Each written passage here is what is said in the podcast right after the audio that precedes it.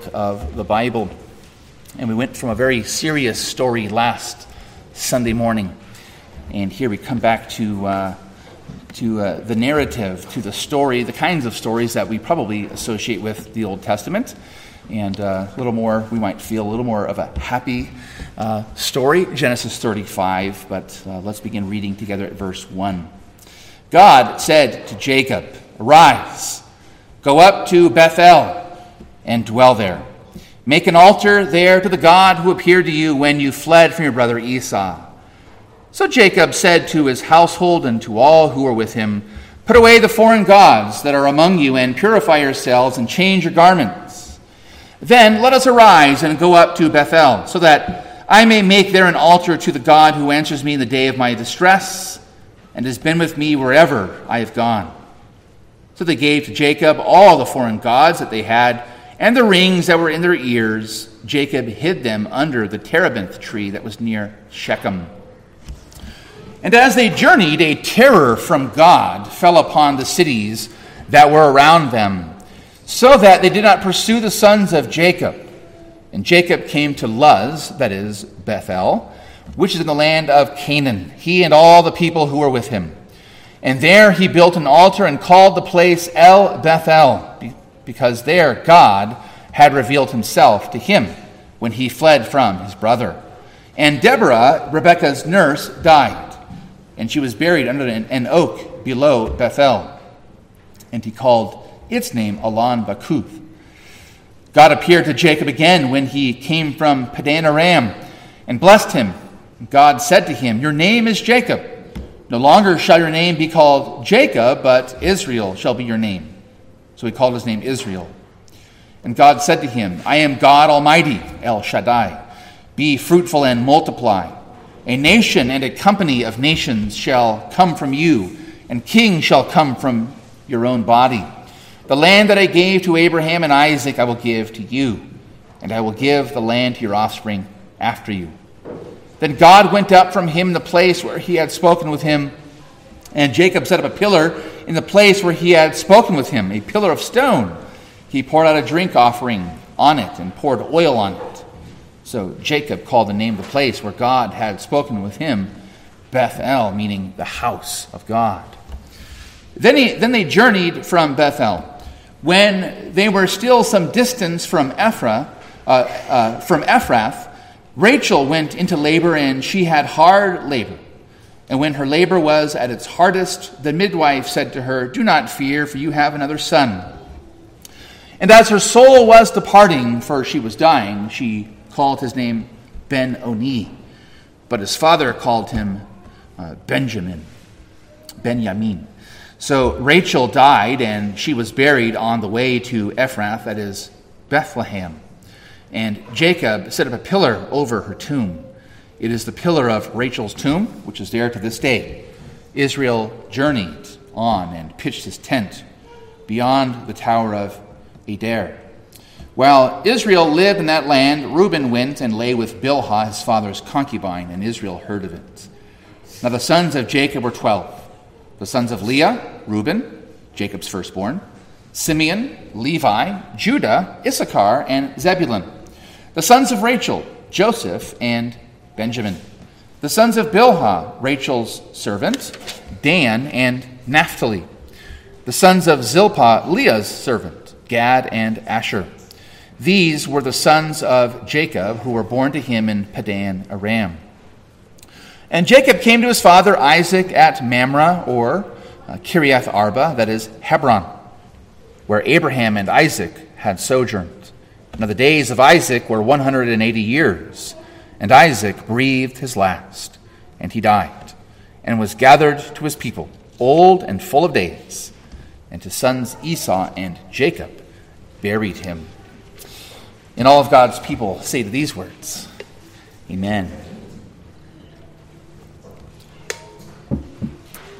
Well, it's amazing for us uh, to see how God leads us in our own journey called life and be able to recount, to look back uh, on, our, on our years, whether we're kids this morning or whether we're uh, up there in age, to recount all the twists and turns that we have experienced, lived, all the unexpected encounters that we have uh, had, all the good times, all the bad times, all the ups, all the downs, all the joys, and all the sorrows. But yet, as Christians, we can look back upon our lives and we can see that winding path that we have taken, and we can see the hand of God in all of it. We can see what we've been calling His invisible hand. Uh, we call that His providence in theological terms. God's providence uh, is His uh, his, his, uh, almighty and ever present power with us. That God is almighty, and so he, he, twi- uh, he guides us in all the twists and turns. Uh, he even shapes the path upon which we move. But He's also ever present with us. He's never far from us, He's always near to us. Uh, with us always, as Jesus said, till the close or the end of the age. And so, as you and I are here this morning, we can look upon our lives, we can think about all the ups and downs, the joys and sorrows, and we can see the hand of God in all of it. In the same way, here with Jacob.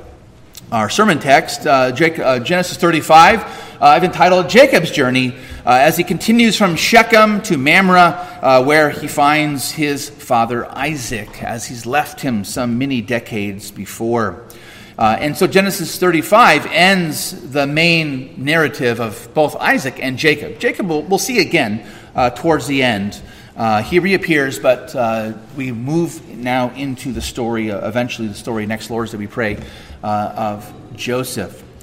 Here in chapter 35, we've got a summary of all that God has done on Jacob's journey. Not just from that place called Padan Aram, but to Bethel, and everywhere in between those two points. Where God first met him at Bethel uh, as he journeyed to Padanaram to find a wife and was there for many decades, for 20 years, uh, and now as he makes his way back to that house of God.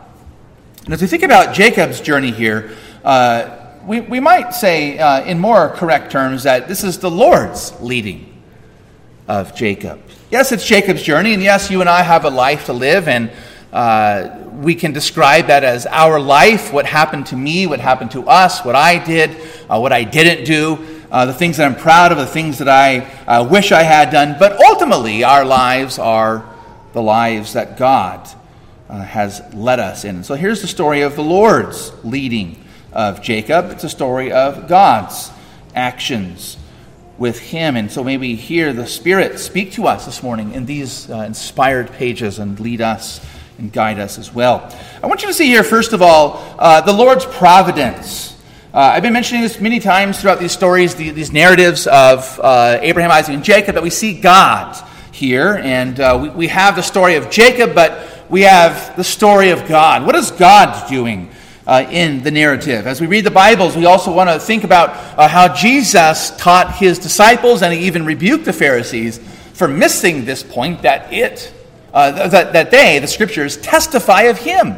Uh, what is Jesus doing before he comes to this earth? What is the Son of God doing in the days of the patriarchs? And so here's the Lord's providence. Here's God's guidance. Here is the presence of God with his people, with his children, with this particular child, Jacob. And so we should be struck here by God's presence, by God's providence. Uh, we saw in chapter 34 last Sunday a story that was full of godlessness. Godlessness. We saw the sons of Shechem rape the, uh, rape the sister of the patriarchs, Dinah, and we saw the father, Jacob, do nothing about it. The sons, with their righteous indignation, leading them, though, into sin to murder. We thought especially about how the fact that Levi, the, the, the, line in the, the tribe of the ancient priests to come, who would sacrifice animals for the sins of the people themselves, in Levi were committing sins, the sin of murder. We go from a godless chapter, a real low point in the story of the patriarchs to a chapter that's full of God. Full of God. God is the one who's leading and guiding. God is the one who's, who's speaking here. God is the one who is present with Jacob. And so God speaks to Jacob just outside the Canaanite city of Shechem, where we left off last Sunday. And he says there in verse 1 Arise, go up to Bethel, dwell there. Notice the verbs that, that the Lord is commanding him to do Arise, go up, dwell.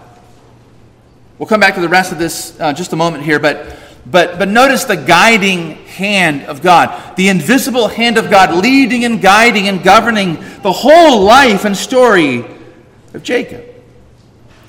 As he'd left his father's house because he was afraid of his brother Esau putting him to death for all of his tricks, his deceptions, his lies, in Genesis 28, God met Jacob there, and he called it Bethel the house of God, the gate of heaven.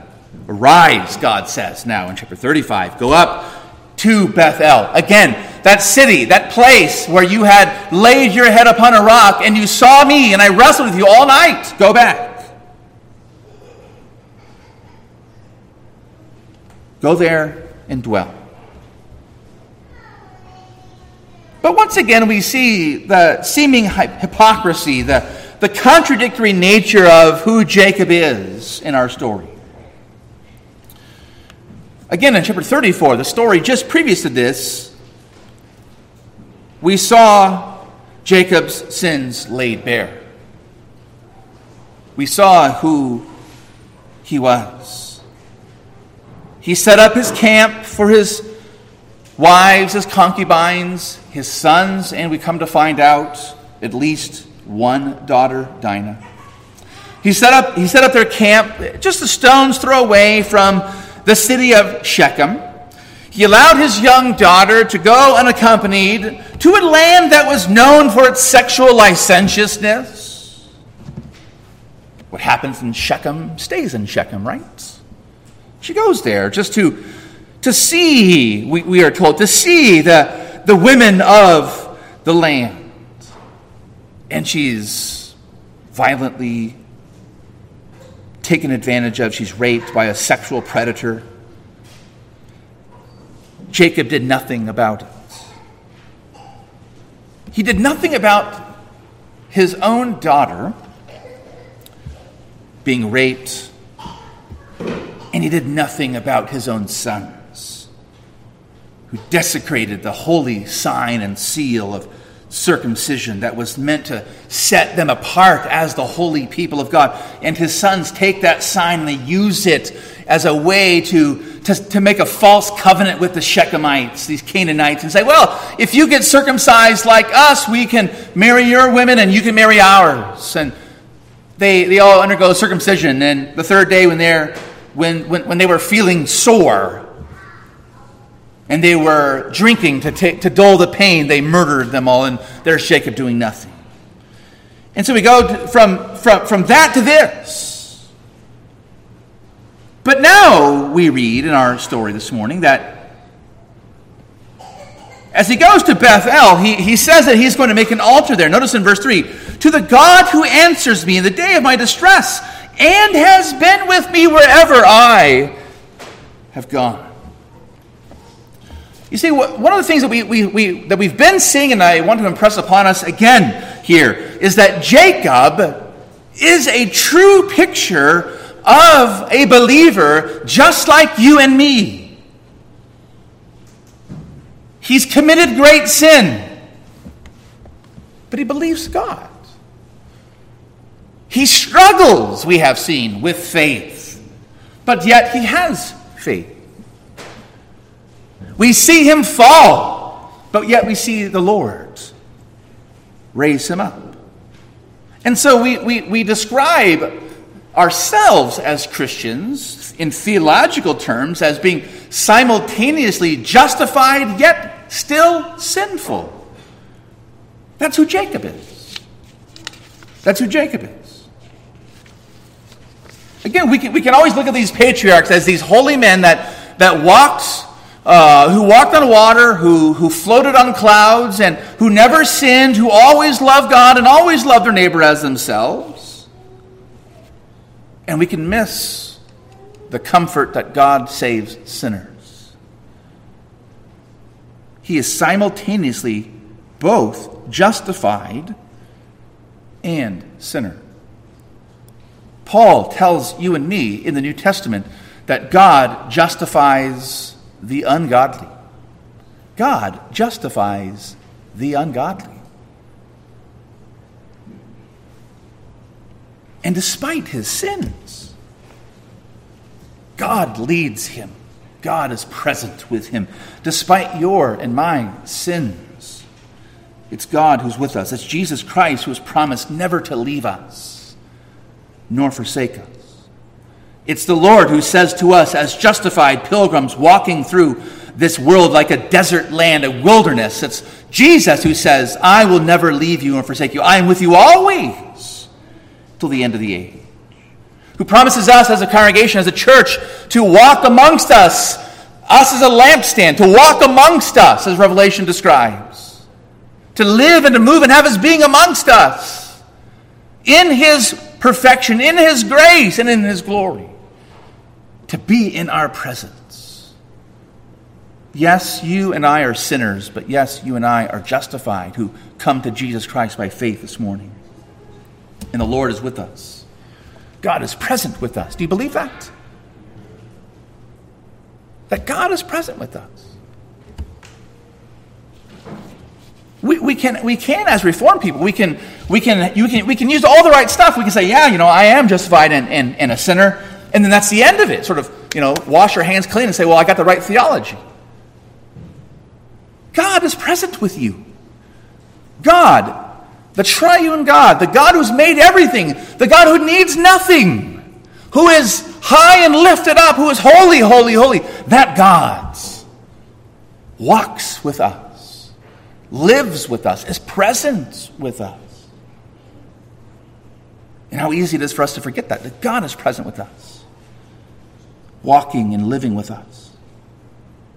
And so here's Jacob, this sinner, yet the saved sinner, struggling yet justified, who at times walks away from God, yet there is God, and he confesses. He confesses as he, as he wants to build this altar to the God who not only answers me in the day of my distress, the God who answers prayers, but the God who has been with me wherever I have gone. He's present. And you see this, again, illustrated in verse 5. As they journeyed, a terror from God fell upon the cities that were around them, so that they did not pursue the sons of Jacob. That was Jacob's big fear, wasn't it? Look, look in chapter 34 uh, at verse 30 from last, uh, from, from, from last week. He was afraid when he said to Simeon and Levi, You have brought trouble on me by making me stink to the inhabitants of the land, the Canaanites and the Perizzites. My numbers are few, and if they gather themselves against me and attack me, I shall be destroyed, both I and my household. So again, like he was afraid of his brother Esau way back when, in the same way he is still afraid, but yet here, here he is and God has caused that fear to dissipate as He causes fear to fall upon all His surrounding neighbors and His enemies, that God is going to protect him. That God is going to protect him. The presence of God with him. There's one of our questions in our Heidelberg Catechism that, that talks about God's providence, his almighty and everywhere present power, uh, by which he upholds heaven and earth and all creatures, and so governs them and rules them, that, that nothing can come upon us by chance, but yet all things come to us by the fatherly hand of Almighty God. And the next question, question 28, asks us well, what's the benefit of knowing that? You know, what practical value does it have for me to know that God is present with me, turning all things to my good? And part of the answer of question 28 of the Heidelberg Catechism tells us this is that for the future, knowing that God is almighty and he is present with me, the benefit of that is that for the future, what's going to happen in the, in the future of my life, I can have good confidence in our, my faithful God and Father, that no creature shall separate us from his, hand, uh, from his love since all creatures are so in his hand that without his will they cannot so much as move. Jacob's coming to know that by experience. That God is so in control that he would not let the Canaanites even move out of their camps to attack Jacob unless God said so.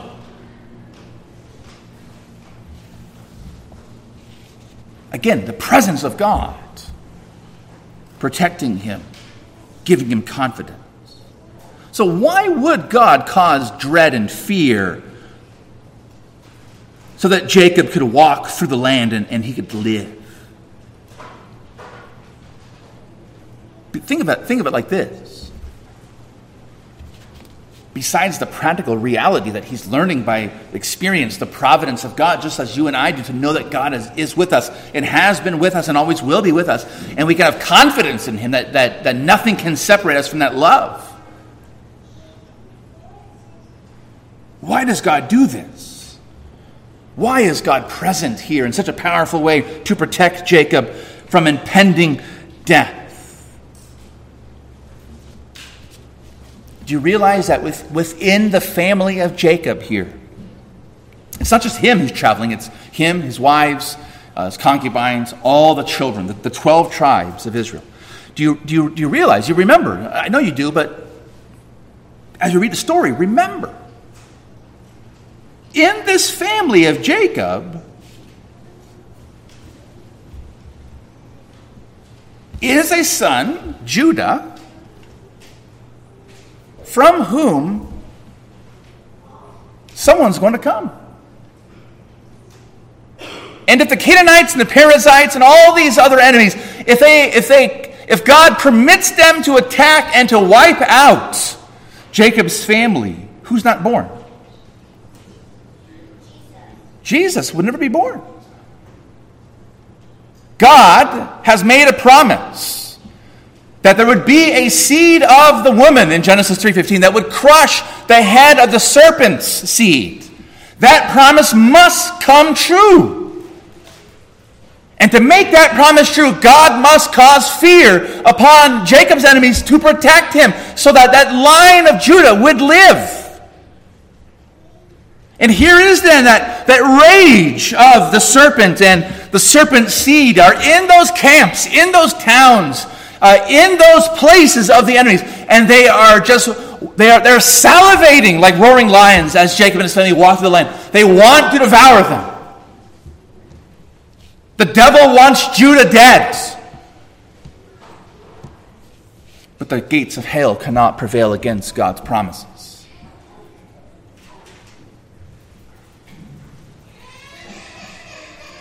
All the rage of the world all the devil's inspiration surrounding Jacob, seeking to kill them for what they have done to Shechem, but yet here is God protecting them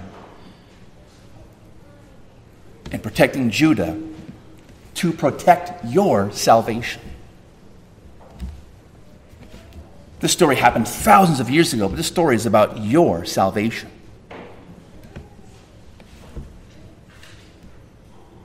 And that providence of God that, that's leading Jacob here to Bethel, the house of God, is where he hears, secondly, the Lord's promise.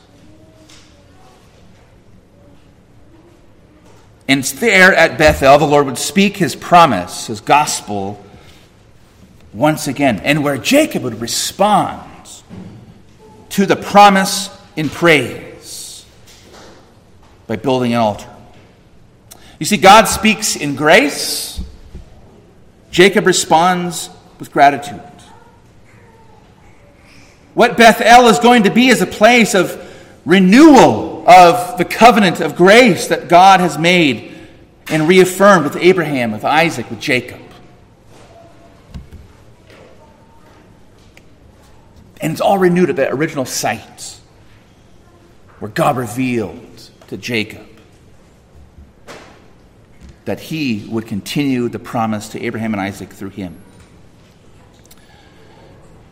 Now, because Jacob is, is being led to a holy meeting with God where this covenant would be renewed, he, he begins to respond to God in faith.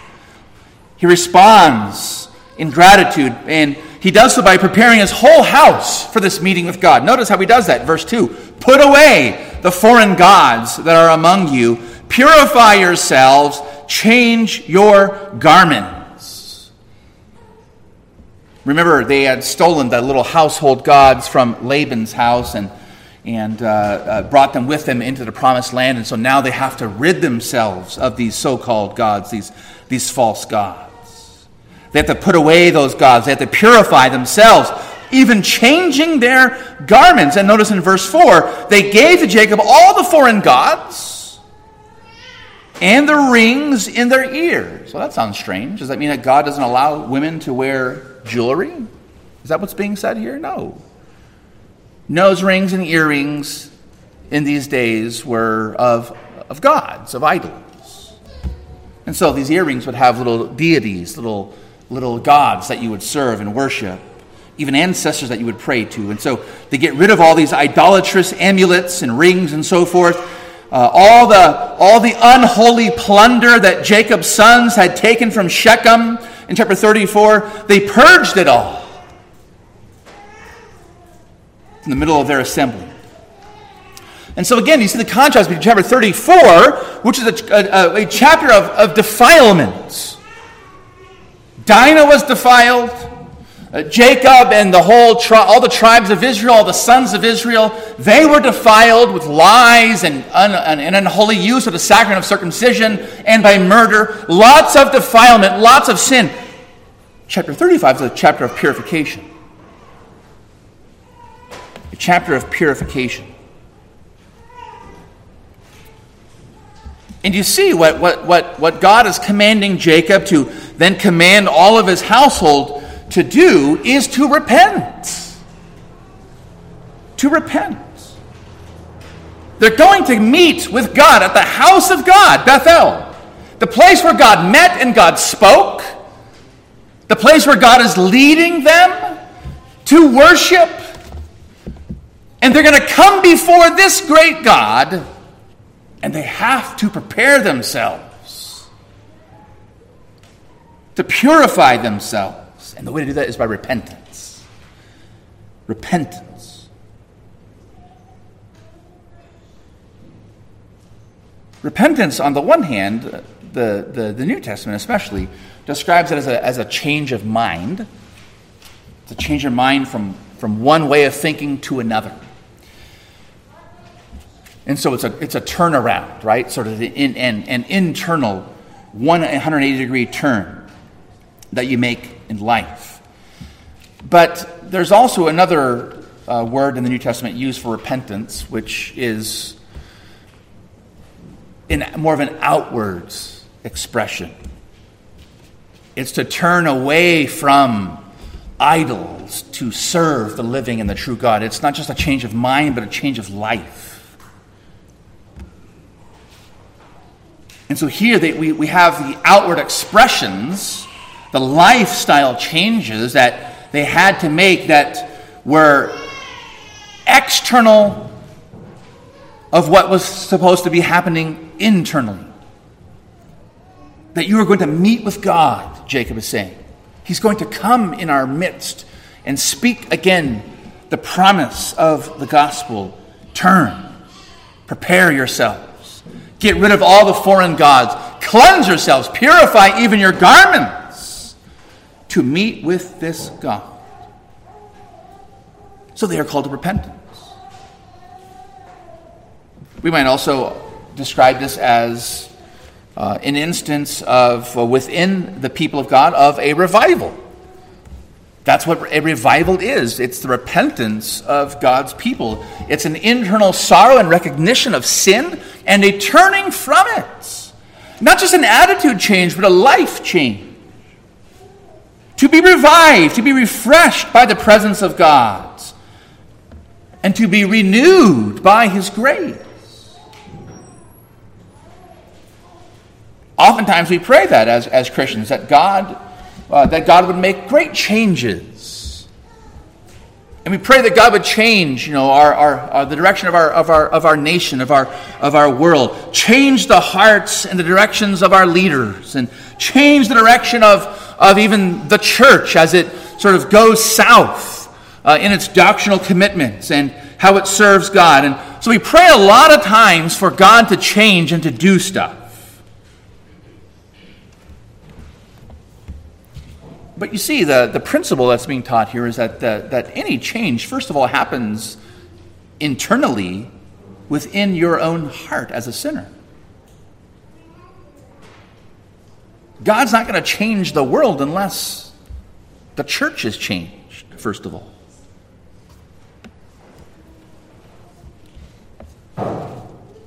And so to meet with God, they have to prepare themselves. And so he arrives at Luz, which he renames Bethel, or he renamed Bethel back in chapter 28. And then God appeared again. God renewed his promise to Jacob that he made previously to him. God renewed the fact that Jacob's name had been changed to Israel, verse 10.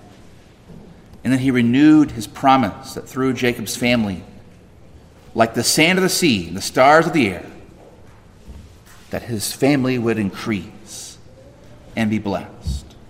It's amazing that when you read there in verses 11 through 12, uh, just how similar this is to what God, the Lord, had said to Father Abraham back in chapter number 17, when the Lord says there in verse 11, I am God Almighty, El Shaddai, be fruitful and multiply.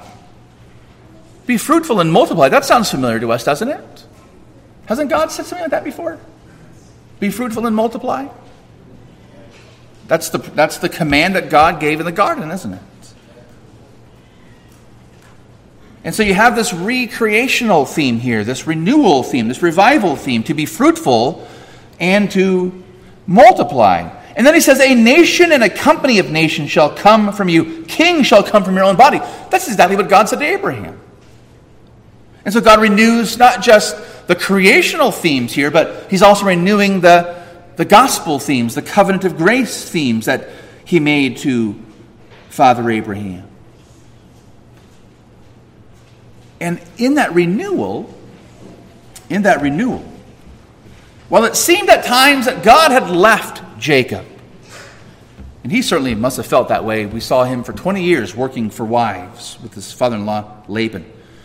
Yet God was always there with him. God was always there. And here he is renewing He's renewing what he promised to him in chapter 28, and he's renewing what he had promised to his father and to his grandfather many, many years before. And so there they are, they arrive, and uh, they're at this place, this house of God, the place where God calls him to go, the place where God had already spoken to him, and where God had renewed his promise and his vows to him and his commitment to him. And he's in the presence of God. And he builds an altar pours on it a drink offering and oil to consecrate it, to set it apart as a holy place. He puts up a little stone pillar, a monument to, this, to, to testify that God has met with us here. Let me, let me uh, apply this in terms of one way this is very significant for us as Christians is that Genesis 35 is, is also a, a wonderful picture to us of what true biblical worship is. Again, look at verse 1. What is worship? Worship is a thing that God initiates. God says to Jacob, Arise, make an altar. Verse 1. When we come to meet with God, sometimes we say, Well, you know, we're going to church. We're going to church. As opposed to God is calling us to serve Him. And so worship is a thing that God initiates. God is sovereign, isn't He? God is almighty. God is all powerful. God, in His grace, has reached out to us and granted us the gifts of repentance and faith. And even our, even our worship continues to be God renewing Himself towards us by initiating our service, our worship, our call. Secondly, this is also an example to us of what true, true biblical worship is because uh, worship is a holy event.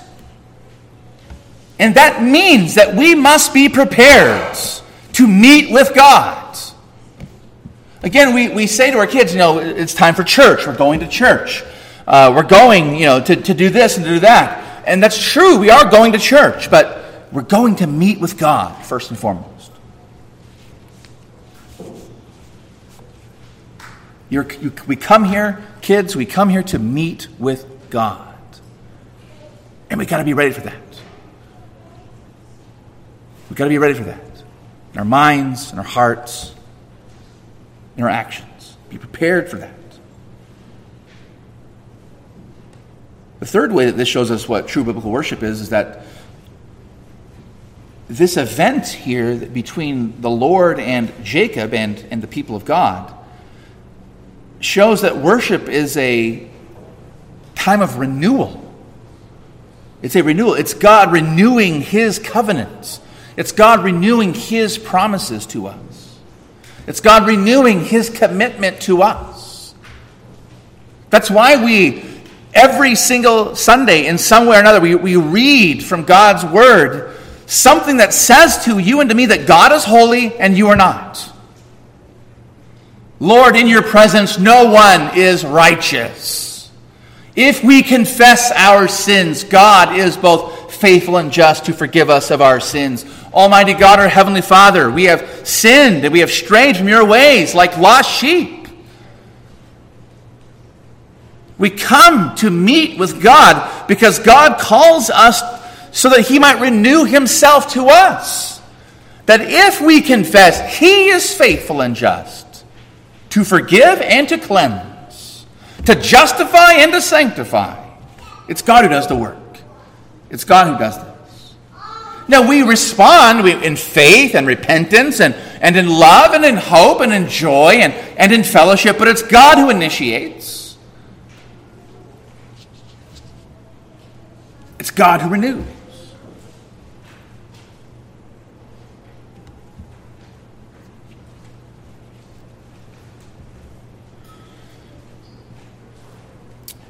A fourth way that this shows us what worship is is that it's a dialogue. It's a dialogue in which God speaks and his people respond. God says arise, God says go, God says dwell, God says make an altar, and so forth. The Lord renews the promise. Verse 11, verse 12. And it's Jacob who sets a pillar up, who builds an altar, who pours out offerings, who prays in response.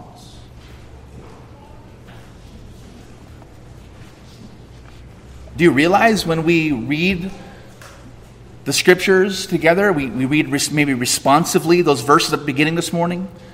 That, that's God speaking to you and you're speaking back to God. Do you realize that when you pray those words, that we're praying those to God? That God is listening? That God is hearing those words in response? Do you realize when we, when we read those words this morning, from, we read those words this morning from Jeremiah and in the Gospel of Matthew, that it was God who was speaking to you? And that you are responding to Him, thanks be to God. So God initiates worship. That means that we have to prepare ourselves for it because God is going to renew us in the gospel and we are going to respond in faith and hope and love. And that's the, one of the that's the last thing to see here, just briefly, is that worship is a response. And our response is, is, is dedication, right? That pillar that he sets up, it's a dedication that God has met with him. And it's what we call invocation, calling upon God, praying to him. God, help me. Help my unbelief. Forgive me. Help me understand your word. Feed me with Christ's body and blood. Hear my praise that I seek to give to you from my heart with my lips. And all this is happening this worship, this renewal, all this is happening in the context of Jacob's journey. In the middle of his transitory life, we see that for ourselves here too. Jacob is journeying and he learns that life is transitory. Deborah, Rebecca's nurse, dies. Rachel, Jacob's beloved wife, dies.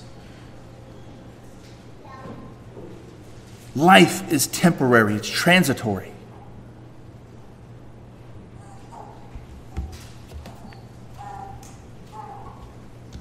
But yet we worship God in the middle of all that. This, this morning it hit me this, this is the first Father's Day of my life that I don't have a dad. Life is transitory, life is temporary. But yet we worship God in the middle of all that. God meets with us and renews us in that journey.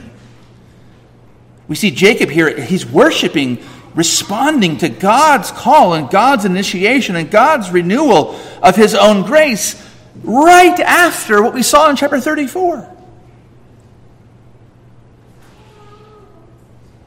And we see it here again Reuben, Jacob's firstborn son, the, his pride and joy, has a sexual relationship with his father's concubine, Bilhah. And that was probably, why did he do that? Because in the context of the ancient Near East, this is probably, this was his way of trying to assert dominance, that he would be the son through whom the promise would come. He's doing exactly what what Jacob did, right? Trying to, trying to steal something that's, in Jacob's case, of course, God had made the promise, but Jacob, in his sinfulness, tried to steal, and he did.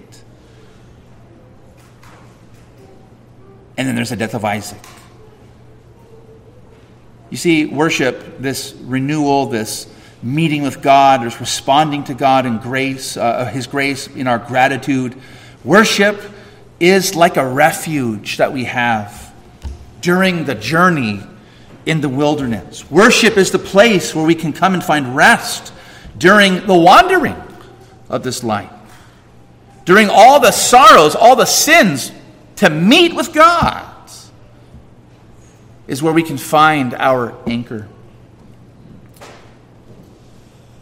Just as Jacob was called by God to arise, go up, and so forth, in the same way, in a greater way, now that the Lord Jesus Christ has come, the seed of Jacob, the seed of Isaac, the seed of Abraham, the seed of the woman.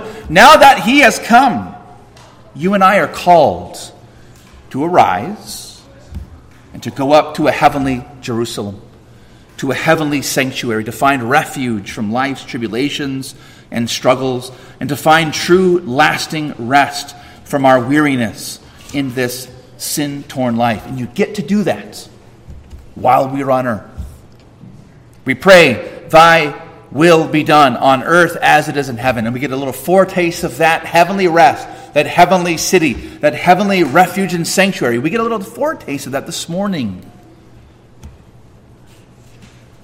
And so receive God's promise to you. Hear his call to you to come to him, to serve him, to worship him, to dedicate your life to him, to trust in him and in his providential guiding, and trust the promise Trust the promise that He is with you, with me, to lead and to guide, to bless and to refresh, to renew through His means of words and sacraments, to refresh us to everlasting life.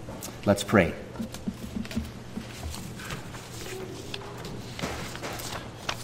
Gracious Father, we pray now that you would allow the words that we have heard with our ears to be so worked inwardly into our hearts by the power of your Holy Spirit this morning that we would constantly uh, heed your call and respond to your words to come, to arise, and to go to the house of God. And even as we meet here on earth in this transitory place, it's in heaven where our souls are lifted up to you to be renewed and refreshed, so that we might go back out into the world to serve you all the days of our lives. We ask all this in Jesus' name, and all of God's people say, Amen.